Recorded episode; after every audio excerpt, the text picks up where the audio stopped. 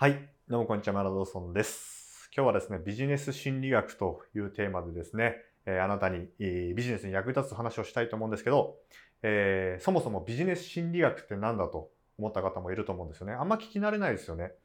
だけど、まあ、言葉の通りビジネスと、ま、心理学合わせたものなんですけど、まあ、これからちょっとですね、このビジネス心理学というテーマで、定期的にですね、コンテンツ配信していこうと思ってるんですよね。でなんでこのビジネス心理学やろうかなと思ったかというと、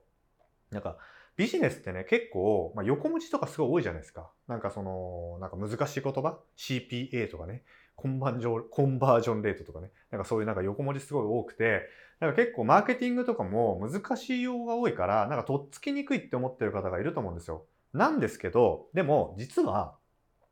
あのビジネスって心理学とものすごくですね、親和性が高いんです。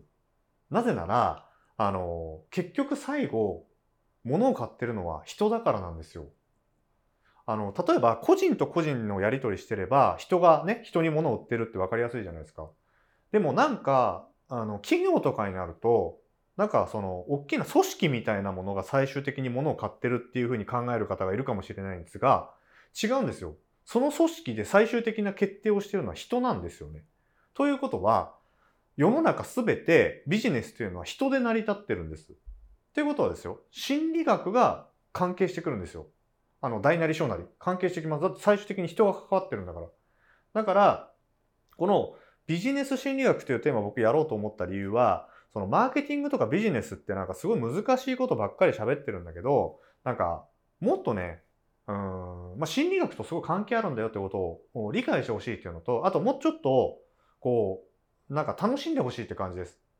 な、なぜなら、えっと、心理学ってね、なんか恋愛とか人間関係によく使われるイメージあるじゃないですか。なんですけど、ビジネスとか仕事でもめちゃめちゃ使えるんですよ。めちゃめちゃ関係あるんですよ。で、売り上げにもろ直結してるんですよ。心理学を理解、あの、学んでね、えーできるようになると。だから、まあ、そういうところで今後、このビジネス心理学というテーマで、あの定期的にね、コンテンツを配信していくことによって、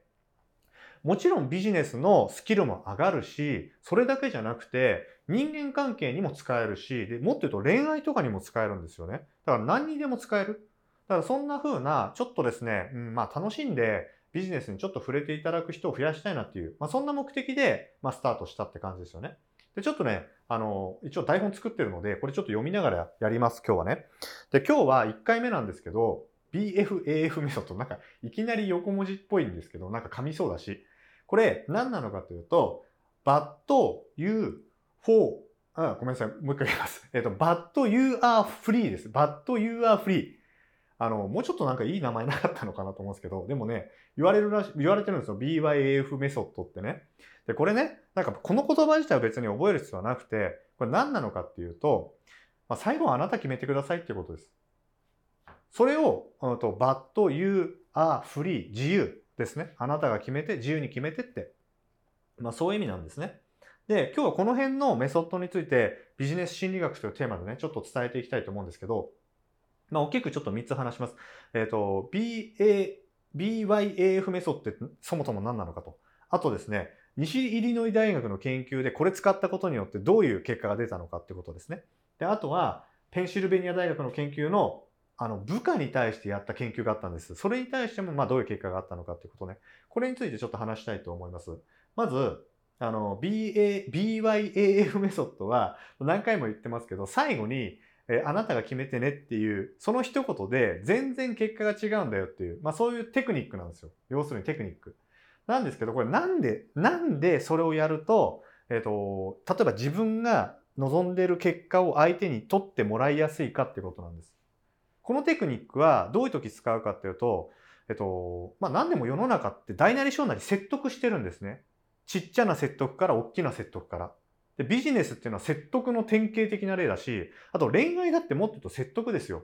自分っていうね、男性を女性に売り込んでるわけだから説得ですよね。だから常に人間っていうのは、あらゆるところで説得をしてるわけです。つまり自分のほ相手に取ってほしい結果っていうものを交渉してるわけですよ。で、その時のテクニックとして、えー使えるんですね。で、この時に、まあ、何回も言ってますけど、最後はあなたが決めていいよっていういうことがなんで重要かっていうと、人っていうのは、最終的に自分で物事を決めたいんです。自分で物事を決めたい。えっ、ー、と、なんていうのかな。人に言われて強制的に何かをするってことをともかく嫌がるんですよ。嫌がるんです。まあ、たまにね、人に全部決めてもらいたいみたいな人もいますけど、まあ、大抵は最後の最後はやっぱ自分で決めたいんですよ。で、その時に、あの、もしかしたらね、じゃああんま意見言わない方がいいんですかみたいなことを思うと思う人がいると思うんですよ。例えば自分の僕が相手に対して、これがいいよって A と B があった時に、A の方いいよって言っちゃいけないのかなって思う人がいると思うんですけど、違うんです。それは言った方がいいんです。言った方がいい。例えば僕が A と B の商品があって、えっ、ー、と、ある方にね、ある方に、まあ、例えば僕山田ですけど、まあ、鈴木さんにね、ですね、鈴木さんと A の商品の方いいよって、これは言った方がいいんです。でも、最後に、いや、でも最後は鈴木さん決めてくださいねっていうのがすごい大事ってことです。だから、あの、でも、これね、あの、これ分かってない人ってこういうことやっちゃうんですよ。気をつけてください。例えば一番ダメなのが、A ってもういいと思うんです僕。でも B もいいと思ってて、まあ、結局 A も B もどっちも良くて、で、まあ、最後は鈴木さん決めてくださいだと、これ自分の意見言ってないと一緒なんですね。もはや意味ないんですよ。それは。それは違いますよ。そうじゃなくて、自分の意見は言うんです。言って相手に A を進めたいんですよ。鈴木さんに A の選択取ってほしいんですよ。だったら自分は A がいいってことは明確に伝える。これはめっちゃ重要なんです。だけど最後に、いやでも最後は鈴木さん決めてくださいねって言うと、鈴木さんは比較的僕が、うんと、やってほしい行動を取りやすくなるっていう、まあそういう話なんですよね。これが BYAF4 メソッド。BYAF メソッド僕も、まあ、いい加減覚えてきました。BYAF ね。はいはい。ですね。つまり、あなたの自由です。あなたの自由意志ですよってことを伝えることによって、人は、うん、なんか、なんていうのかな。自分で最後決めたってことになるから、これね、他の行動経済学との心理とも関係してくるんですよ。つまり、何かもしミスった時にね、自分で決めたんだったら、失敗しても納得いくじゃないですか。しかも、その失敗自体が学びになりますよね。なんですけど、相手に言われて、自分がいまいちなのに、もしそれ決断してしまって失敗したら、あの、後悔するじゃないですか。ね。しかも学びもないですよ。だって自分で決めてないんだから。だから、そういうのをやっぱ人は心理的に避けたがるから、あなたは、あなた最後決めてくださいねって言うってこと。でね、これちゃんと研究で出てるんです。あの、イリノイ大学、西イリノイ大学で2万2000人でね、これテストしたらしいんですよ。で、この最後に BYAF 法を使ったら、その説得とか頼み事に応じる確率、それが2倍に跳ね上がってるんですよね。しかも、寄付とかお金もらえる確率も2倍に上がってるんです。このたった一言添えるだけで、えあなたの意見が通りやすくなるんですよ。これって、まあ仕事にも使えるし、恋愛にも使えるし、えー、本当に例えば、もうどんな人間関係でも使えます。友達同士とかね。まあそういうテクニックだと思ってください。で、あともう一個ね、ペンシルベニア大学の研究で、まあ、部下に使ったという研究もあったんです。それでも、えっ、と、効果があったっていういうことなんですね。つまり、もう自分のね、上司として部下にやってもらいたいことあるじゃないですか。まあ、それは言うと。でも最後、いや、君決めていいよっていうことによって結局、部下も、えっ、ー、と、上司の言うことを聞きやすくなる。まあ、そういうことですね。だから、あのやっぱこれ何回も同じこと言いますけど、人っていうのは自尊心ってものがあって、常にやっぱり自分で認められたいっていう気持ちがあるし、誰かに自分の人生コントロールされたくないっていう心理もあるわけですね。だからそういういろんな感情があるから、あの、この一言ってめっちゃ重要なんですよ。で、えっ、ー、と、これダメな人はね、よくやるのが、もうなんかもう絶対これがめちゃくちゃいいって熱く語って説得する人っていません。もうこれ買わないやつはバカだみたいなことって言って熱く熱く言って相手をね、なんか洗脳したりとか、無理やりそっちに誘導したりとかする人いるじゃないですか。でもああいう人って結果的に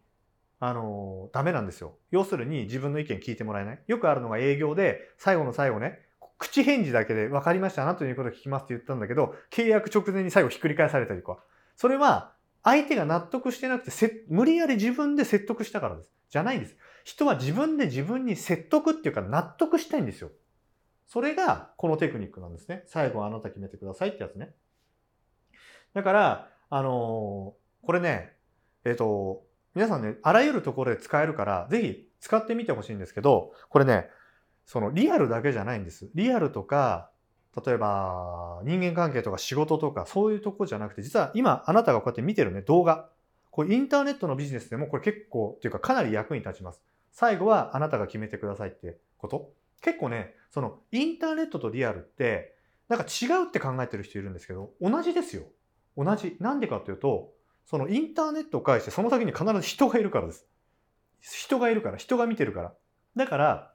あなたがもしこれからネットのビジネスやりたいんであっても今日のこの話っていうのはめちゃめちゃ役立つってことです。だからぜひね、あなた明日、まあ今日からも使えますよ。もうこれ見てるね。今から、例えば何か相手にね、自分の意見をこうお願いしたいときに、自分の意見はっきり言うんです。さっきみたいに A でも B でも C でもいいとかってそういうことじゃないですよ。自分はこれがいいと思うよ。あなたのためにこれがベストだと思うよって言った後に、だけど、まあ、最後はあの何々さん決めてくださいって一言添えてあげる。ってことをぜひ使ってみてください。明日からね。で、まあ、この話は非常に役立ちますけど、あなたが明日使うかどうかは最後はあなたが決めてください。っていう感じで使うってことですね。はい。この一言があると、まあ今のはちょっと無理やりっぽかったんですけど、でもこの一言があるだけで、えっ、ー、と、まあ、最後自分が納得してやるかやんないか決めると。あんたに言われたからやるんじゃないよっていう、まあそういう状況を作り出すってことですね。まあこういうですね、えー、一言をさらっと、まあ普通にですね、空気吸うレベルで言えるようになってくると、インターネットのビジネスでも売り上げが上げられるようになるし、営業とかでも高い売り上げが、こう、高い売り上げっていうかね、実績が上がってきたりとか、あと人間関係も良好になったりしていく。だから最初はね、ちょっと意識して使わなきゃいけないんですけど、あのー、まあ、最後にね、こう、よ、いつもいつも言ってください。最後あなた決めて、あなた決めてって。すると、結果的になんか結局自分がやってほしいことやってくれてたりするんですよ。やっぱ人ってね、優しい人多いから。だからそういうふうに相手を信じてあげるってところともつながりますね。この言葉を言うか言わないかっていうと。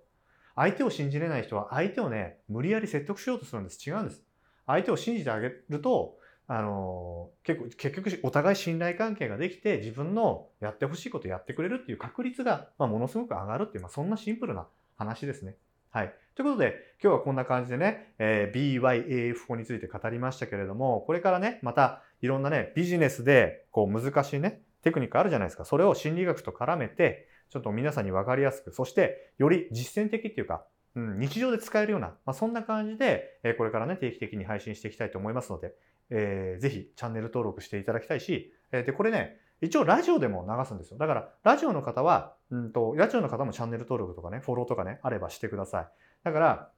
まあ、YouTube で見てる方はチャンネル登録してほしいし、ラジオで聞いてる方もフォローしてください。チャンネル登録してくださいね。で、えー、まあ、定期的に配信するので、ぜひね、えー、これ身につけて実践してほしいと思います。はい、ということで、えー、今日は最後まで聞いていただきありがとうございました。次回もぜひ見てください。ありがとうございます。